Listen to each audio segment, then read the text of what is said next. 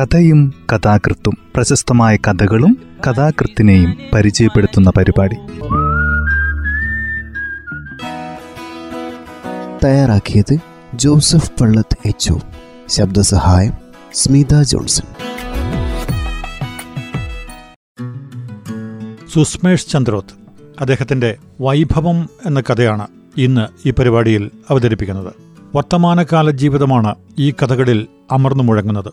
ജീവിതം അതിവേഗം കൈവരിക്കുമ്പോൾ പിന്നിലായി പോകുന്ന മനുഷ്യരും അവരറിയാതെ തന്നെ അകപ്പെടുന്ന സമ്മതിത ജീവിതാവസ്ഥകളും സൂക്ഷ്മതലത്തിൽ തന്നെ പിടിച്ചെടുക്കുന്ന കഥകൾ. ഈ കഥ ഇങ്ങനെയാണ് ആരംഭിക്കുന്നത്. മുപ്പത്തിയെട്ട് വർഷം കാലമായി, അതിൽ തന്നെ ഉറപ്പിച്ചു പറയാവുന്ന മുപ്പത് വർഷമായി ശരിതെറ്റുകളെക്കുറിച്ചുള്ള ബോധവിചാരങ്ങളോടെയും ജാഗ്രതയോടെയും സന്തോഷത്തോടെ ജീവിച്ചുകൊണ്ടിരിക്കുന്ന എനിക്ക് സംഭവിച്ച ആദ്യത്തെ തെറ്റായിരുന്നു ഇന്നുച്ചയ്ക്ക് സംഭവിച്ചത്. അതൊരു തെറ്റാണോ എന്ന് ചോദിച്ചാൽ, ശരിയെ കണ്ടെത്താൻ ആവശ്യമായി വന്ന ഒരു പ്രവൃത്തിയാണ് കാണിച്ചതെന്ന് വേണമെങ്കിൽ എനിക്ക് ആശ്വസിക്കാം. പക്ഷേ ആ ശരി കണ്ടെത്താൻ ഞാൻ പിന്തുടരുന്ന വഴി, വഞ്ചനയുടെ വൃത്തികെട്ട വധനം സമൂഹത്തിനു മുന്നിൽ എനിക്ക് സ്ഥിരപ്പെടുത്തി തന്നേക്കും എന്നത് വാസ്തവമാണ്. അങ്ങനെ മനസ്സിലാക്കിയ നിമിഷം മുതൽ അസ്വസ്ഥമാണ് എൻ്റെ മനസ്സ്. അസ്വസ്ഥമെന്നല്ല, അതിനപ്പുറത്തുള്ള ഏതെങ്കിലും വാക്കാണ് ഉപയോഗിക്കേണ്ടത്. അത്തരമൊരവസ്ഥയിൽ എത്തിപ്പെട്ടതിന് ശേഷം ഇത്ര നേരമായിട്ടും പത്ത് നിമിഷം തികച്ച് ശ്വാസം കഴിച്ച് ഞാൻ അടങ്ങിയിരുന്നിട്ടില്ല. ഇരുന്ന് ആലോചിച്ച് ഒരിടത്തെത്തുമ്പോൾ പിടഞ്ഞെണീക്കും, നിന്ന് ആലോചിച്ച് ഒരു വഴിക്കെത്തുമ്പോൾ കുതിരി നടക്കും. മുന്നിലെ വാതിലോ ഭിത്തിയിലോ മുട്ടാറാവുമ്പോൾ അന്ധയെപ്പോലുള്ള നടത്തം ബോധോദയത്തോടെ അവസാനിപ്പിക്കും. എന്നിട്ട് മുന്നിലെ വസ്തുക്കളിലേക്ക് മനോരോഗിയെപ്പോലെ കൃഷ്ണമണി ചുഴത്തി ഉഴറി നടക്കും. അപ്പോൾ കനലിൻ്റെ തീക്കട്ടലേറ്റ് ഉള്ളിൻ്റെ ഉള്ളിലെ ഭയത്തിൻ്റെ ഇഷ്ടികകൾ വെന്തുപോകും. ആ നേരത്തറിയാതെ ഒരു നോട്ടം ഭവാനിയുടെ മുറിയുടെ നേർക്ക് ചെല്ലും. അടുത്ത നിമിഷം വേവ് പിടിച്ച ഇഷ്ടികകളിൽ തല സ്പർശിച്ച പോലെ ഞെട്ടി ഞാൻ നോട്ടം മാറ്റും. മകളുടെ വ്യക്തി സ്വാതന്ത്ര്യത്തിലേക്കും സ്വകാര്യതയിലും തീർത്തും അപ്രതീക്ഷിതമായി കടന്നു ചെല്ലേണ്ടി വന്ന ഇന്ന് ഉച്ചയ്ക്ക് ശേഷമുള്ള നിമിഷങ്ങളെപ്പറ്റിയാണ് ഞാനിതുവരെ വിവരിച്ചത്. രാവിലെ പതിപോലെ അഞ്ചരയ്ക്ക് ഉണരുമ്പോൾ എൻ്റെ ഇടത്തെ നെറ്റിയുടെ മേൽ കനം പിടിച്ചൊരു വേദനയുണ്ടായിരുന്നു. കലിച്ചു കിടക്കുന്ന തടിച്ച വര പോലെയായിരുന്നു ആ വേദനയുടെ സാന്നിധ്യം. കിടന്നുകൊണ്ട് തന്നെ ഞാൻ എന്നെപ്പറ്റി ആലോചിച്ചു. തീയതി നോക്കിയപ്പോൾ പെൺചോറയുടെ രഹസ്യ സാന്നിധ്യമാവാൻ ഇനിയും ഒൻപത് ദിവസം കൂടിയുണ്ട്.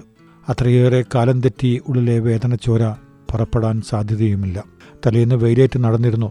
നഗരവയിൽ തലയോട്ടിയിലേൽപ്പിച്ച കനമാകാം രേഖീയമായ വേദനയായി ഉറക്കത്തോടൊപ്പം മുളച്ചിട്ടുള്ളത്. വഹാബ് പതിവ് പോലെ ഇടം കൈ മടക്കി സ്വന്തം നെറ്റിക്ക് മേലെ വെച്ചിട്ടുണ്ട്. എനിക്ക് തലവെക്കാൻ പാകത്തിന് നീട്ടിവെക്കാറുള്ള വലങ്കൈ അതേപോലെ ഇരിപ്പുണ്ട്. അതിൽ നിന്നുമാണ് ഞാൻ ശിരസ് ഉയർത്തിയത്. തലവേദനയുടെ സാന്നിധ്യം പകരുന്ന ക്ഷമകേടോടെ മുടിയൊന്നാകെ വാരിക്കെട്ടിവെച്ചു. ഒതുങ്ങാത്ത മുടിയടകൾ ചെവിപ്പറകിലേക്ക് തിരികെ. മുഖം കഴുകി തുടച്ച ശേഷം ഉമ്മറത്ത് പോയി പത്രവും ആഴ്ചപ്പതിപ്പുകളും എടുത്ത് സ്വീകരണമുറിയിൽ വെച്ചിട്ട് പാലുമായി അടുക്കളയിലേക്ക് പോകുമ്പോൾ സാധാരണ ചെയ്യുന്നത് പോലെ ഭവാനിയുടെ മുറിയെ ശ്രദ്ധിച്ചു. അകത്ത് പങ്ക കറങ്ങുന്നതിൻ്റെ ഒച്ച കേൾക്കാം.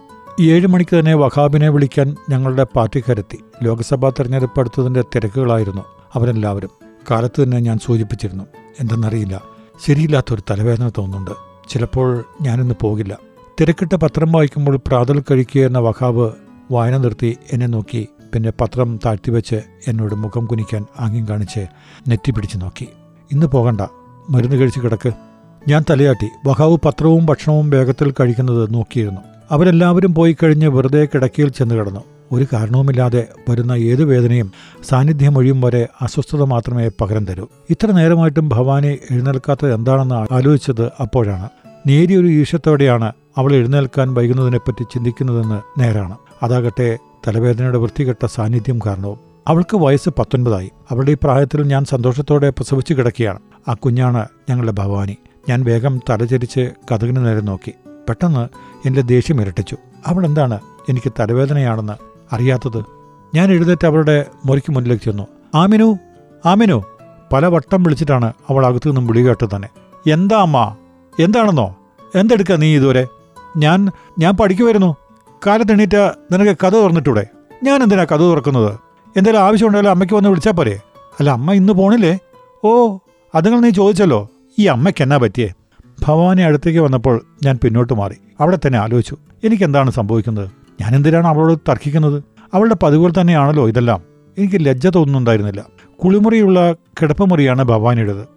കാലത്തെണീറ്റാൽ ചായയോ കാപ്പിയോ ശീലമില്ല, വെറും വെള്ളമാണ് ഇഷ്ടം. ജോലി സ്ഥലത്തേക്ക് പോകുന്ന കരീം റാവുത്തർ എന്ന ഞങ്ങളുടെ കുടുംബ സ്നേഹിതൻ അദ്ദേഹത്തിൻ്റെ മകളെയും കൂട്ടി ഒമ്പതരയ്ക്ക് പുറത്തെ മതിൽ വാതിൽക്കൽ വന്ന് കാർ നിർത്തിയിട്ട് ചെറു കാഹളം മുഴക്കം. ആ കാറിലാണ് ഭവാനി ഇന്നും കോളേജിൽ പോകുന്നത്.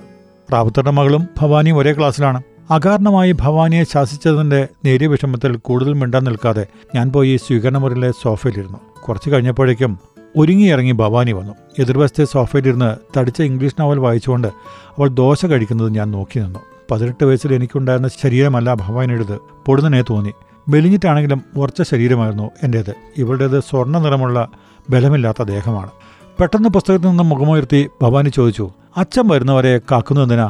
രാത്രി നേരത്തെ കിടന്നോടെ? അതല്ലേ ഈ തലവേദന?" അവളെ വെറുതെ നോക്കിയതേ ഉള്ളൂ. അതിന് ഞാൻ മറുപടി പറഞ്ഞില്ല. ഭവാനി പോയതിനു ശേഷം മിച്ചമിരുന്ന ചായ എടുത്തു കുടിച്ച് പത്തര മണിയോടെ ഞാൻ തീർത്തും കിടപ്പായി. തലവേദന സഹിക്കാൻ വയ്യായിരുന്നു. രണ്ട് മണിക്കൂർ ആ മയക്കം നീണ്ടു നിന്നു. അപ്രതീക്ഷിതമായി പകൽ ഉറങ്ങിപ്പോയതിൻ്റെ ഞെട്ടലോടെ ഉച്ചയോടെയാണ് ഞാൻ ഉണർന്നത്. നടുവെയിലിൻ്റെ തീഷ്ണത ജനൽവിരികളെ തുളച്ച് മുറിയിലേക്ക് കയറി വന്നിട്ടുണ്ടായിരുന്നു. വേദനയുടെ വര അപ്പോഴും നെറ്റിയിലുണ്ട്. എന്തിനാണിപ്പോൾ ഒരു തലവേദന? അന്നേരം എനിക്ക് മനുഷ്യജീവിതത്തെ സംബന്ധിച്ച വലിയൊരു സത്യത്തിൻ്റെ താക്കോൽ കിട്ടി. ഈ പ്രപഞ്ചത്തിലെ കോടാനുകൂടി നക്ഷത്രങ്ങൾക്കും ഗ്രഹങ്ങൾക്കുമിടയിൽ ഒന്നിൽ മാത്രമേ മനുഷ്യവർഗമുള്ളൂ. അത് ഭൂമിയിലാണ്. ഈ ജീവിവർഗത്തിൻ്റെ കോടിക്കണക്കിന് വർഷങ്ങളായിട്ടുള്ള സാമൂഹ്യ ജീവിതത്തെപ്പറ്റി നമ്മൾ സാധാരണഗതിയിൽ ഓർക്കാർ പോലുമില്ല. മനുഷ്യൻ മനുഷ്യനെപ്പറ്റി കുടുംബപരമായും സമുദായപരമായതും അല്ലാതെ. ആ നിമിഷം, അതേ ആ തുലഞ്ഞ നിമിഷമാണ് പത്തൊൻപത് വർഷത്തിനിടയിൽ ആദ്യമായി ഭവാനിയുടെ മുറി പരിശോധിക്കണമെന്ന് എനിക്ക് തോന്നിയത്. മകളുടെ രഹസ്യ ജീവിതത്തെ പിന്തുടരാനുള്ള കൊതിയാണോ, ഒരു മുത്കണ്ഠയാണോ, സ്ത്രീസഹജമായ ജിജ്ഞാസയാണോ അതെന്നറിയില്ല. ഞാൻ എഴുന്നേറ്റ് മകളുടെ മുറിയിലേക്ക് നടക്കുക തന്നെ ചെയ്തു. ആ നിമിഷം മുതൽ നെറ്റിയിലെ രേഖയുടെ കല്ലിപ്പ് അയയാൻ തുടങ്ങുകയും അത്ഭുതത്തോടെ ഞാൻ അറിഞ്ഞു. അവളുടെ മുറി തുറന്ന നിമിഷം ഞാനൊരു കള്ളിയാണെന്ന് തോന്നൽ എന്നിലുണ്ടായി. എന്തിനാണ് ഞാൻ ഈ അറയിലേക്ക് കയറിയതെന്ന് ഒരു നിമിഷം ആലോചിച്ചു. അവളുടെ അമ്മയാണ് ഞാൻ. എനിക്കതിനുള്ള സ്വാതന്ത്ര്യമുണ്ടെന്ന തോന്നലാണ് ആദ്യം വന്നത്. എന്നാലും മര്യാദ അതാണോ എന്ന തുടർ ചോദ്യം എന്നെ തന്നെ കുഴക്കി. ഞാൻ അകത്തേക്ക് കയറുക തന്നെ ചെയ്തു. ആ മുറി ആദ്യമായി കാണുന്ന ഒരാളെപ്പോലെ ഞാൻ നോക്കി. അലക്കാനുള്ള വസ്ത്രങ്ങളിടുന്ന കുട്ടയിൽ അലക്ഷ്യമായി ഊരിയിട്ട അടിവസ്ത്രങ്ങൾ, മേശമേൽ എപ്പോഴോ ഉപയോഗിച്ചതോ അതോ ഇപ്പോൾ ഉപയോഗിക്കുന്നതോ എന്നറിയില്ലാത്ത ധാരാളം വസ്തുക്കൾ, വലിച്ചു വിതറിക്കിടക്കുന്ന ഇംഗ്ലീഷ് സാഹിത്യ പുസ്തകങ്ങൾ, പാതി തുറന്നു കിടക്കുന്ന അലമാരയിൽ കുത്തി നിറച്ച ഇസ്തിരിയിടാത്ത വസ്ത്രങ്ങൾ, വേർപെട്ട് കിടക്കുന്ന പേനകൾ, ഒരു മനുഷ്യൻ കിടന്നുറങ്ങുന്നതാണെന്ന് തോന്നിപ്പിക്കാതെ കിടക്ക, ഭിത്തിക്കരികെ വെച്ചിട്ടുള്ള നനഞ്ഞ തുണി വിരിക്കുന്ന സ്റ്റീൽ തട്ടിയിൽ മലർത്തിയിട്ട കഴിഞ്ഞ മഴക്കാലത്തെ കോട്ട്. അവളുടെ മുറിയിൽ ഞാൻ പതിവായി വരികയും അവളോട് സംസാരിച്ചിരിക്കുകയും ചെയ്യുന്നതാണെങ്കിലും ആ മുറി അങ്ങനെ ശ്രദ്ധിക്കുന്നത് അന്നാണെന്ന് എനിക്ക് തോന്നിയപ്പോൾ ഞാൻ വല്ലാതെയായി. ഞാൻ അവളുടെ കിടക്കയുടെ ഓരത്തിരുന്നു. വഖാഫിൻ്റെ ഭാര്യ മാത്രമായിരുന്നു ഞാൻ. ഭവാനിയുടെ അമ്മയായി ജീവിച്ചിട്ടേയില്ലേ? ആ നിമിഷത്തിൽ എന്നിലുണ്ടായ ചിന്തകൾ മുഴുവനും അവളുടെ കമ്പ്യൂട്ടറിലേക്ക് സകല ശ്രദ്ധയും സമർപ്പിക്കാൻ എന്നെ നിർബന്ധിതയാക്കി.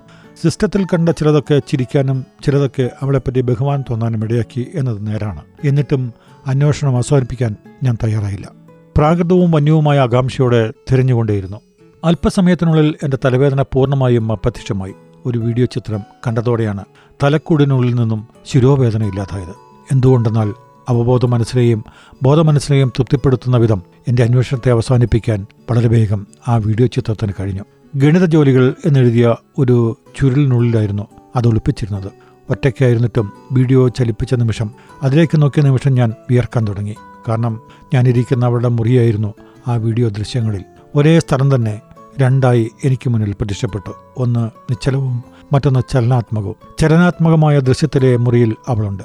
ബഹാവും ഞാനും അമീനു എന്ന് വിളിക്കുന്ന ഭവാനി. ഇളകിക്കിടക്കുന്ന ക്യാമറ ദൃശ്യം കമ്പ്യൂട്ടറിൻ്റെ മുഖ്യപദാർത്ഥത്തിൽ ഉറച്ചു. സെൽഫോൺ ക്യാമറയെ അവൾ എവിടെയോ ഉറപ്പിച്ചു വെച്ചുകൊണ്ടാണ് ദൃശ്യം അനക്കമറ്റതായതെന്ന് എനിക്ക് മനസ്സിലായി. അല്പസമയം കഴിഞ്ഞതോടെ ക്യാമറയുടെ മുന്നിലേക്ക് കുസൃത ചിരിയോടെ വരുന്നത് ഭവാനി തന്നെയാണ്. പക്ഷേ ക്യാമറയ്ക്ക് മുന്നിൽ നിൽക്കാൻ ആവശ്യമായ സഭ്യമായ വേഷമല്ല അവൾ അണിഞ്ഞിരിക്കുന്നത്. ഞങ്ങളുടെ മുന്നിൽ പോലും ഇട്ടുവരാറില്ലാത്ത തീരെ ഇറക്കം കുറഞ്ഞതും അഴിഞ്ഞതും കൈയില്ലാത്തതുമായ ഒരു കുഞ്ഞുടുപ്പാണ്. എന്താണ് ഇവൾ കാണിക്കാൻ പോകുന്നതെന്ന അമ്മ മനസ്സോടെ കമ്പ്യൂട്ടറിലേക്ക് ഞാൻ ഉറ്റുനോക്കി. ചുണ്ടിലെ ഇളം ചിരിയോടെ ക്യാമറയ്ക്ക് മുന്നിൽ നിൽക്കുന്ന ഭവാനി ലേശം സങ്കോചത്തോടെയാണെങ്കിലും സ്വയം ഒന്ന് നൃത്തത്തിൻ്റെ ചുവടുകളിലേക്ക് പ്രവേശിക്കുകയാണെങ്കിൽ, വികലമായ ഏതെങ്കിലും ആശയാനുകരണം തുടങ്ങിയാണെങ്കിൽ പോലും എനിക്ക് സമാധാനിക്കാൻ കഴിയും, അത് ഉൾക്കൊള്ളാനും കഴിയും. പക്ഷേ ഇന്നുവരെ ഒരു കലാരൂപം പോലും അവതരിപ്പിച്ചിട്ടില്ലാത്തയാളാണ് ഭവാനി. അവളാകെ ചെയ്യുന്നതായി ഞാൻ കണ്ടിട്ടുള്ളത് ചീട്ട് കളിക്കുന്നതാണ്. എൻ്റെ ചെറിയ അമ്മാവനും വഹാബിൻ്റെ അനിയനും അവളുടെ ചില സുഹൃത്തുക്കളുമൊക്കെ ചീട്ടുകളിയിൽ അവളുടെ തുണക്കാരാണ്. വാസ്തവത്തിൽ എനിക്കോ വഹാബിനോ ചീട്ടുകളിയോട് യോജിപ്പുണ്ടായിരുന്നില്ല. ഇപ്പോൾ ക്യാമറയ്ക്ക് മുന്നിലും ചീട്ട് കൊണ്ടുള്ള എന്തെങ്കിലും വിദ്യയായിരിക്കുമോ ഇവൾ ചെയ്യാൻ പോകുന്നത് എന്ന് ഞാൻ ആലോചിച്ച നിമിഷം അവൾ കീഴറ്റത്ത് പിടിച്ച് തലയിലൂടെ മേലുടുപ്പ് ഊരിയെറിഞ്ഞു. മുറ്റത്തും അടുക്കളയിലുമായി എന്നെയും ഒപ്പം നിർത്തി സെൽഫിയായി മൊബൈൽ ക്യാമറയിൽ പടമെടുക്കാറുള്ള ഭവാനിയാണ് ഓർമ്മ വന്നത്. ഇത് അതുപോലെയൊന്നുമല്ല, അവൾ തനിയെ തന്നെത്താനെ പകർത്തുകയാണ്. എന്തിനു വേണ്ടി? വീഡിയോയിൽ തുറച്ചു നോക്കിയിരിക്കെ തീരെ പ്രതീക്ഷിക്കാതെ അത് സംഭവിച്ചു. ഭവാനി രണ്ട് അടിയുടുപ്പുകളും കൂടി ക്യാമറയ്ക്ക് മുന്നിൽ മടിയില്ലാതെ അഴിച്ചു മാറ്റി. അപ്പോൾ അവളുടെ മുഖത്ത് ഏറ്റവും പ്രിയപ്പെട്ട ഒരാളുടെ മുന്നിൽ നിൽക്കുമ്പോഴത്തെ നന്ദിത്ത മന്ദഹാസവും കുറേയധികം ആത്മവിശ്വാസവും ലേശം ലജ്ഞയുമുണ്ടായിരുന്നു. അതാണ് എന്നെ വല്ലാതെ തളർത്തിയതും ഞെട്ടിപ്പിച്ചതും. എൻ്റെ മുന്നിൽ നിന്നുകൊണ്ട് ചെയ്യുകയാണെങ്കിൽ എന്നെപ്പോലെ സുതാര്യവും വ്യക്തവുമായിരുന്നു ആ ദൃശ്യങ്ങൾ. അതെൻ്റെ മകളല്ല, എനിക്ക് അപരിചിതമായ ഏതോ യുവതിയാണെന്ന് എനിക്ക് തോന്നിപ്പോയി. മാത്രവുമല്ല, സ്വവർഗ നഗ്നത കാണേണ്ടി വരുമ്പോൾ നമ്മിലുണ്ടാകാറുള്ള അതേ വികാരം, തിരിഞ്ഞു നിൽക്കാനുള്ള പ്രവണത എന്നിലുണ്ടാകുകയും ചെയ്തു. ഞാൻ കസേരയിൽ പകച്ചിരുന്നു. അപ്പോഴേക്കും തലവേദന മുഴുവനായി മാറിക്കഴിഞ്ഞിരുന്നു. എൻ്റെ ഉടലും കഴുത്തും വിയർത്ത് നനയുന്നുണ്ട്. പുറത്ത് വന്ന സ്വീകരണമുറിയിലെ സോഫയിൽ ഞാനിരുന്നു. പിന്നെ നടന്നു, പിന്നെ കിടന്നു, പിന്നെ ഇരുന്നു, വീണ്ടും നടന്നു, വീണ്ടും നിന്നു. അപ്പോഴെല്ലാം ആലോചനകൾ കൂട്ടിനുണ്ടായിരുന്നു. നേരം മധ്യാഹ്നം പിന്നിടുകയാണ്.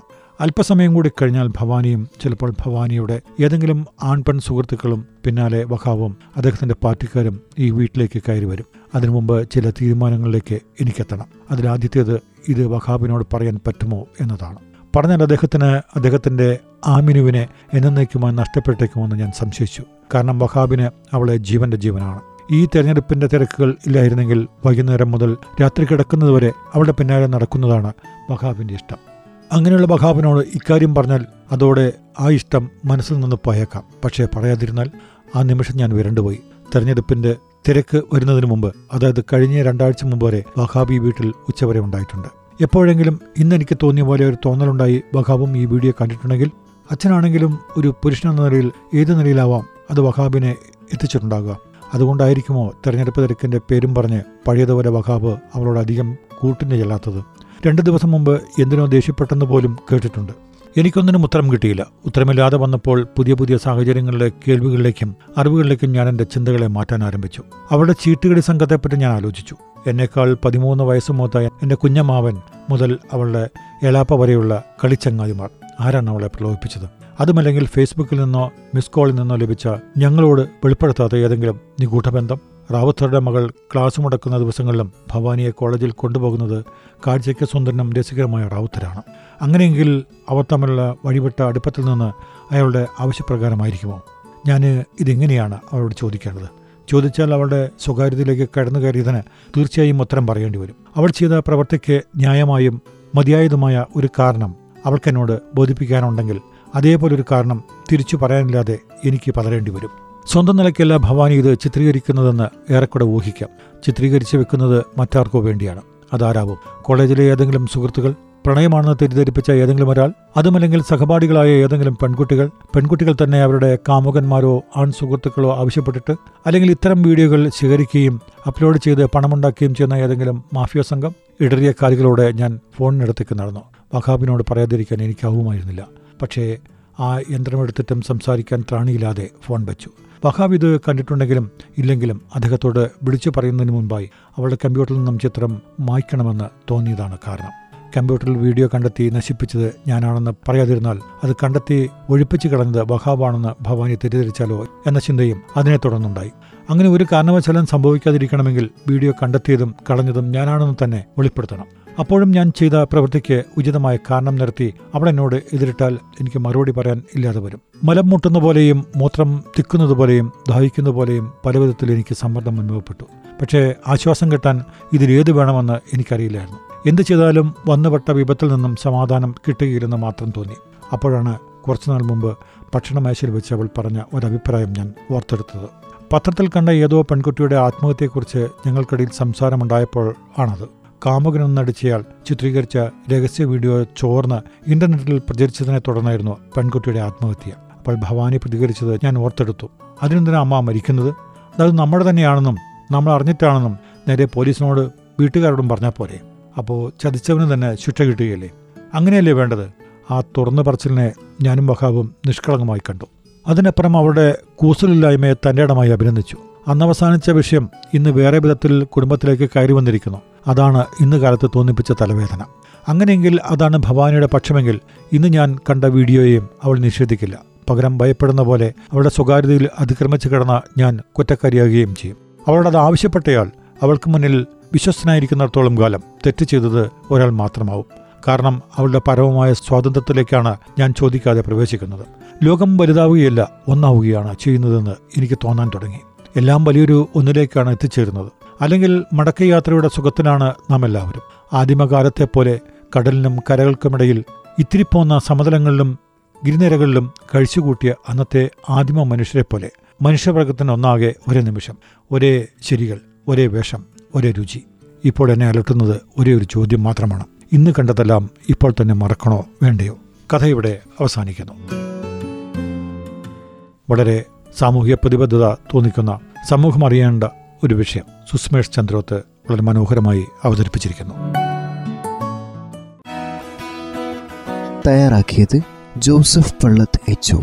ശബ്ദസഹായം സ്മിത ജോൺസൺ.